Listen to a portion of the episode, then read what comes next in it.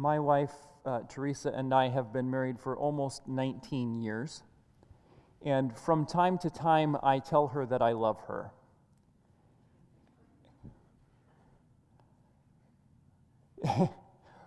I tell her that I love her. I say that I love her.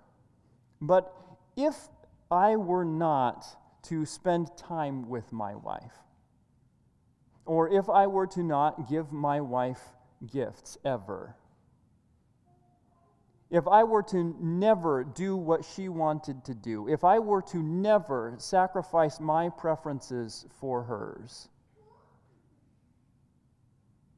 even if I said that I loved my wife, would I actually be loving my wife? This is a question that is very similar to the one that James is asking in the book of James this morning. We're going to look at James chapter 2. We're going to begin in verse 14.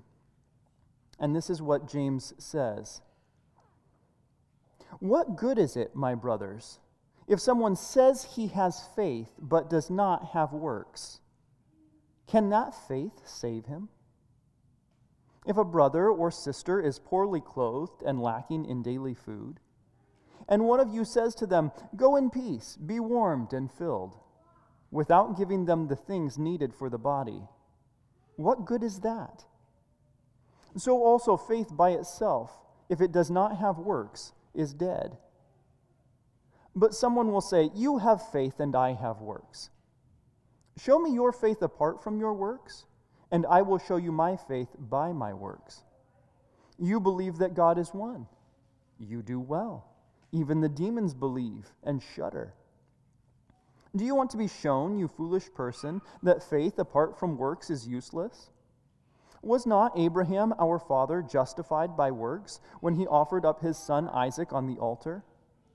You see that faith was active along with his works, and faith was completed by his works. And the scripture was fulfilled that says, Abraham believed God, and it was counted to him as righteousness, and he was called a friend of God. You see that a person is justified by works and not by faith alone. And in the same way, was not also Rahab the prostitute justified by works when she received the messengers and sent them out by another way? For as the body apart from the spirit is dead, so also faith apart from works is dead. He begins here with this question in verse 14 What good is it, my brothers, if someone says he has faith but does not have works. What good is it? If somebody says that they have faith, but they don't have any works that go along with that, can that faith save him? And this is a debate that I've had with people many times.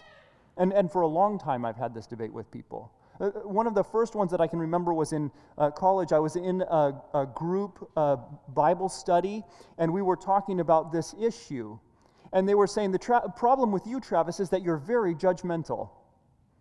I said, Oh, am I? I why, why is that? They said, Well, you're very judgmental because you think that people have to do things in order to become Christians, in order to be Christians. I said, What, what do you mean? And they said, Well, you think that if somebody doesn't act like a Christian, then they're not a real Christian. I said, Well, um, I think that people who are real Christians will act like Christians. That's true. They, they said, but we know, we know that it's what you believe that matters, not what you do. And so somebody can believe but not act like it, and you wouldn't know if they were a Christian or not. And you think you can tell whether or not a person is a Christian just based on what they do. I said, Well, I can't always tell whether or not somebody is not a Christian but I think sometimes it's very obvious, based on how somebody acts, that they are a Christian. You know, I had this debate again when I got into seminary. I was talking with somebody, and they said, Travis, the problem with you is you're a fruit inspector. And when I don't even know what that means. They said, You're always looking for people's fruit, that they bear fruit, and you're trying to inspect their fruit to determine whether or not they're Christians. And I said, I, I don't think that it's for me to decide, but I do think that if they are Christians, they will produce fruit. Yes, there will be results that follow along with that. In fact, that's what James is saying, right? What good is it, my brothers, if someone says that he has faith, but he does not have works? Can that faith save him? Can that faith save you? And then he gives this example. He says, If a brother or a sister is poorly clothed and lacking in daily food, and one of you says to them, Go in peace, be warmed and filled, without giving them the things needed for the body, what good is that? What good is that? We, we talked last weekend, earlier in the book of James, about how we ought to respond to those who are poor, right? That, that um, the temptation might be if somebody who is dressed in shabby clothing comes in, that we would push them to the side, right? That we would receive someone who was well dressed and well to do. We would receive them warmly, but somebody who is dressed in shabby clothing and obviously poor, we might push them to the side. Now he's taking this a step further. He's saying, here's somebody, a brother or sister, somebody in your fellowship, in your midst, who comes in and their clothing is not sufficient and their food is not sufficient. They don't have enough food for today. And you say to them, I hope you have a great day. Be warm and well fed. Does that do them any good? No, it doesn't. No, it doesn't. Did your faith help them at all? No. Did your faith help you at all? No. It didn't help. What good is that if you just say those things?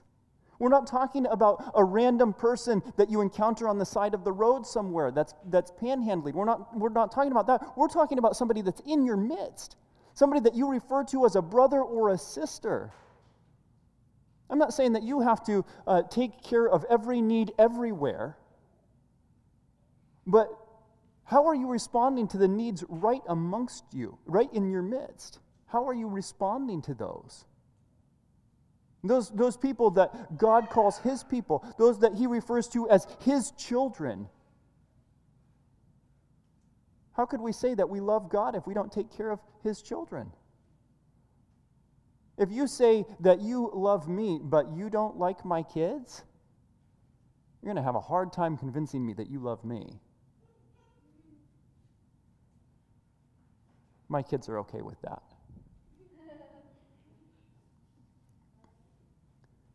Because what good is it if you just say the words but you don't have any action that accompanies it?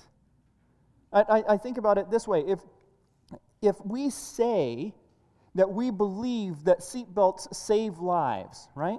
We, I, I, believe that seatbelts save lives, but I don't believe that a seatbelt is going to save my life unless I buckle up. As I pull out of the parking lot, I buckle up then I know that that seatbelt could save my life. Otherwise, it's just words that I'm saying. I'm saying, oh, yes, I believe in general seatbelts save lives. But even knowing that doesn't do me any good unless I actually buckle up myself. He says, but, but, verse 18. Oh, sorry, verse 17. So also faith by itself does not have work, that does not have works is dead. So he says, just like that faith that didn't do that person who was poor and, and didn't have enough clothing and didn't have enough food, just like you're telling them be warm and well fed didn't actually help them at all. So also faith, apart from works that accompany it, is dead. It's, a, it's an interesting thing that he's doing here because we know, right? We've, we've said over and over again, we believe that we are saved by grace alone, through faith alone, right? We can't be saved by works. Every Christian knows that. You can't be saved by your works. It's by faith alone, by faith alone, by faith alone. This is why my colleagues, uh, both at the seminary and the, at the, the college, would, would talk with me and go, uh uh, time out, by grace alone, through faith alone. There's no works in there. There's no works in there. We're talking then about a theoretical faith that could exist based on knowledge and belief apart from any associated action, as if such a thing could exist. And what James is saying here is that kind of faith is dead. If it does not have works, it's dead. It's not real faith, it's not living faith. I, I would put it this way if faith doesn't work, it doesn't work.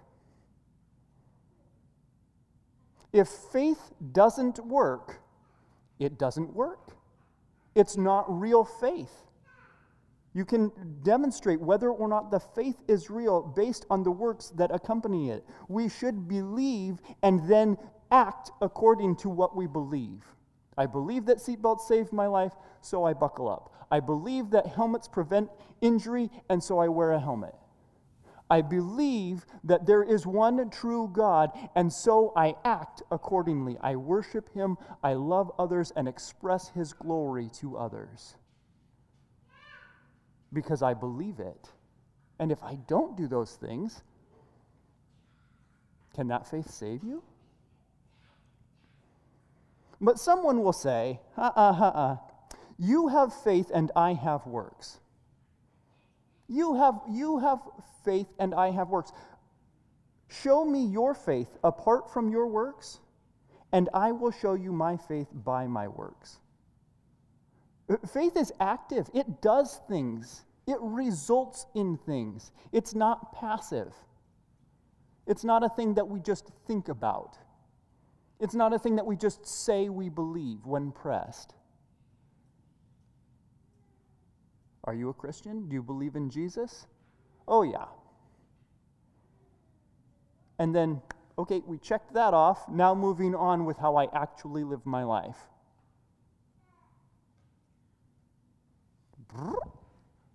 Let's back that up. Do you actually believe? Do you actually believe that there is one true God? Does your life mirror that, reflect that, demonstrate that? Show me your faith apart from your works, and I will show you my faith by my works. You can demonstrate your faith based on the things that you do so that people can look and go, oh, yeah, I see that there is integrity. There is consistency between the things that they say they believe and the things that they actually do. There is harmony there. Because otherwise, what we are saying is one thing and we are doing something else, and it reflects one of my favorite words, which, or my favorite terms, which is cognitive dissonance. That is, I say that I believe one thing, but my actions or other things that I believe don't match. And so there's dissonance between these two things that I believe. We want to have harmony. That is, that I believe it, and I really do believe it.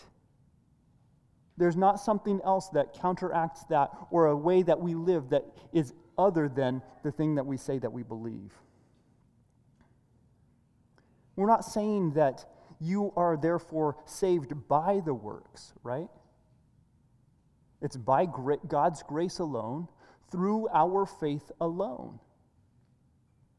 Nobody can be saved by the works themselves. Works apart from faith are no better than faith apart from works. You can't be saved by the works, nor do you have to have perfect works.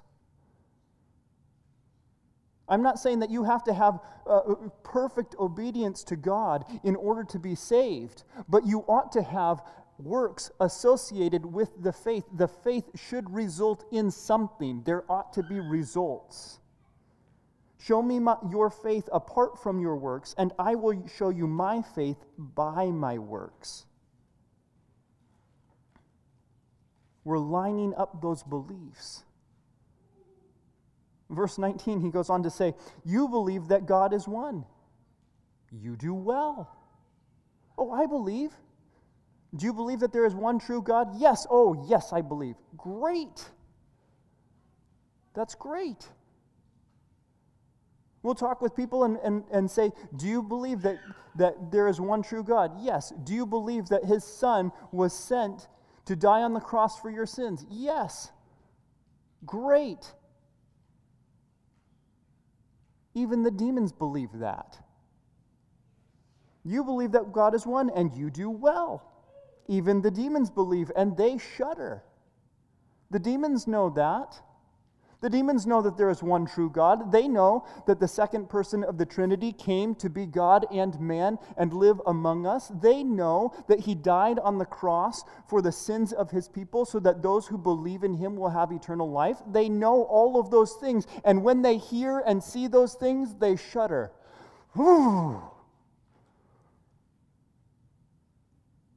And they revolt and they rebel against it.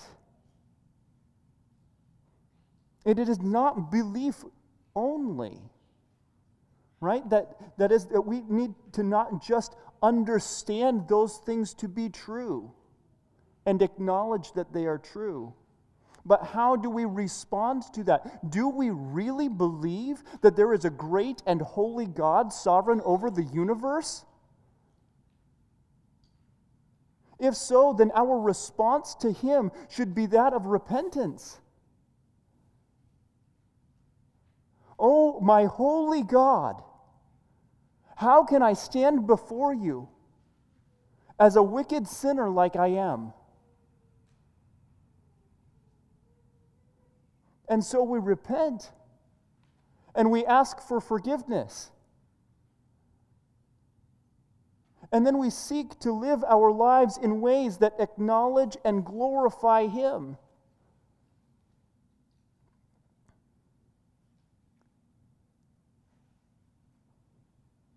Because to do otherwise, just to express belief, does not match the kind of faith that can save. Do you want to be shown, you foolish person, he says, that faith apart from works is useless? That, that faith without works is, is a counterfeit. It's not real. If I were to stand up here and I were to, to say, hey, I've got a $100 bill for anybody who wants it, some of these people here would be quite excited about that. But if I held that $100 bill up and it was monopoly money, they might be less excited. Right?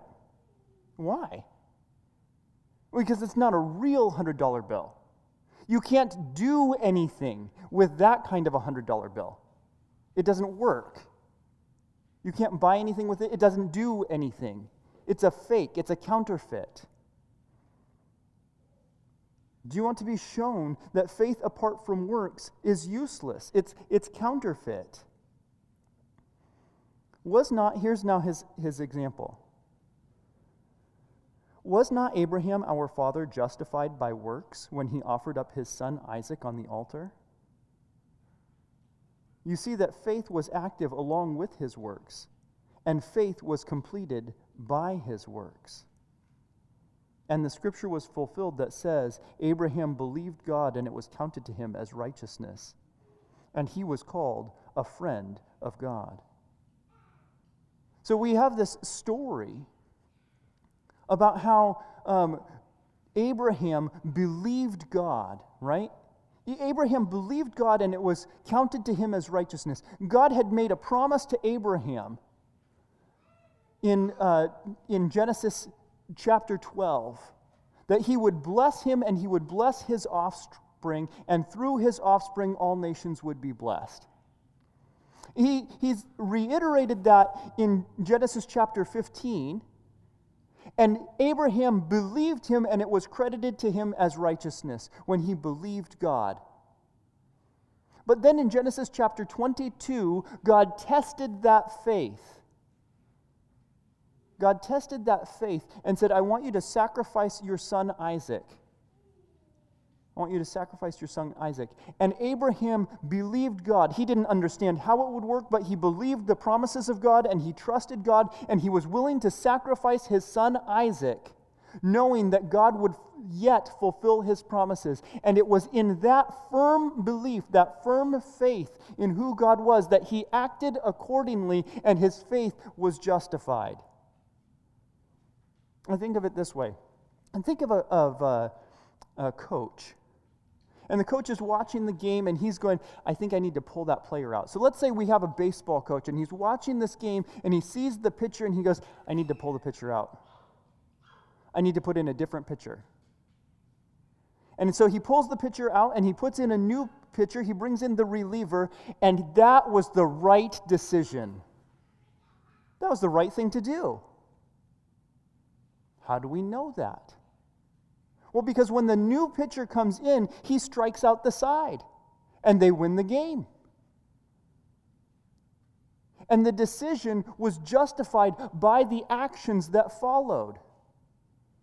We all knew, oh, that, that manager, that, that uh, coach made the right decision, and it was justified by the acts that followed. So it's the same thing with Abraham.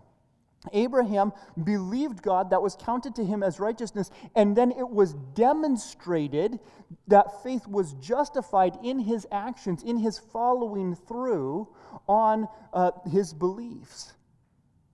He followed through on that. I love the way that it puts it here in verse 22. You see that faith was active along with his works, and faith was completed by the works, perfected by the works. It found its completion in the works. The faith was latent before that, and then it becomes active and completes it, it becomes complete in the work that happened. And the scripture was fulfilled that says, Abraham believed God, and it was counted to him as righteousness. And he was called a friend of God. You see, verse 24 that a person is justified by works and not by faith alone. He gives another example. And in the same way, was not also Rahab the prostitute justified by her works when she received the messengers and sent them out by another way? So, years later, years after Abraham, the, the nation of Israel was preparing to go into this new land, and they sent the spies in to see what the land was like. And they came into the city of Jericho and they're looking around at all the walls and things, and they get found out. Now, in that city was a woman named Rahab. And Rahab had heard about this great God and this nation of Israel that was coming. And she said to those spies, Come with me, and I will hide you because I have heard about your great God, and your God is the one true God. And so I want to save you, and here's what you're going to do for me. When you come in and you take over this whole place, because your God is the one true God and He's going to give you this whole place. When that happens, you spare my life and my family's life as I'm sparing your life. You see, Rahab believed. She believed that there was one true God and he was giving this land to his people. There were lots of people in that city that believed that. There were lots of people who believed that there was one God, one true God that was with that nation Israel and that they were going to take over this land and they shuddered. Whew. We are about to lose everything because they have the true God on their side. But Rahab, she believed, and her actions follow followed suit. And she said, You come with me, I'm going to save you. And then when you come and take over, you're going to save me. Because that one true God, I want that God as my God.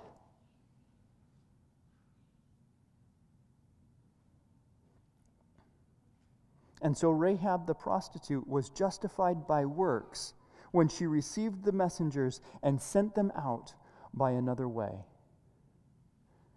Isn't this interesting? He uses these two different examples, very different examples. I don't know if he could think of two more different examples than, A- eh, than Abraham, the great patriarch, the one to whom God had given the promise and whose offspring would be the recipients of the, pro- the promise. Abraham was justified uh, by the works that accompanied his faith. And then on the other side, you have Rahab, who was a foreign prostitute, who also was justified when her faith worked itself out through the accompanying actions. And if these two so different people both were saved by their faith and the accompanying works, then surely everybody in between is saved in the same way. That is, that their faith requires the accompanying uh, actions that go along with a true faith. Because, he says in verse 26, for as the body apart from the spirit is dead, so also faith apart from works is dead. If, if we have a faith as if such a thing could happen, if we could have a faith with no accompanying works, that faith is dead. You've been to the funerals, the, the memorial services, and there's the open casket, and you see the body there. And it's just laying there. What's the difference between that body and the bodies of all of the people in this room? There's no life breath in that body, there's no spirit in that body. The person whom we knew and loved is no longer here. And we look at them and it looks very much like them. It looks the same, but we know that they are not here with us anymore. The body is dead. And in the same way, so is the faith that does not have the accompanying works. Faith apart from works is dead. It's just not there. It has no effect, it's useless. And so, what does it look like for us to act in accordance with what we believe?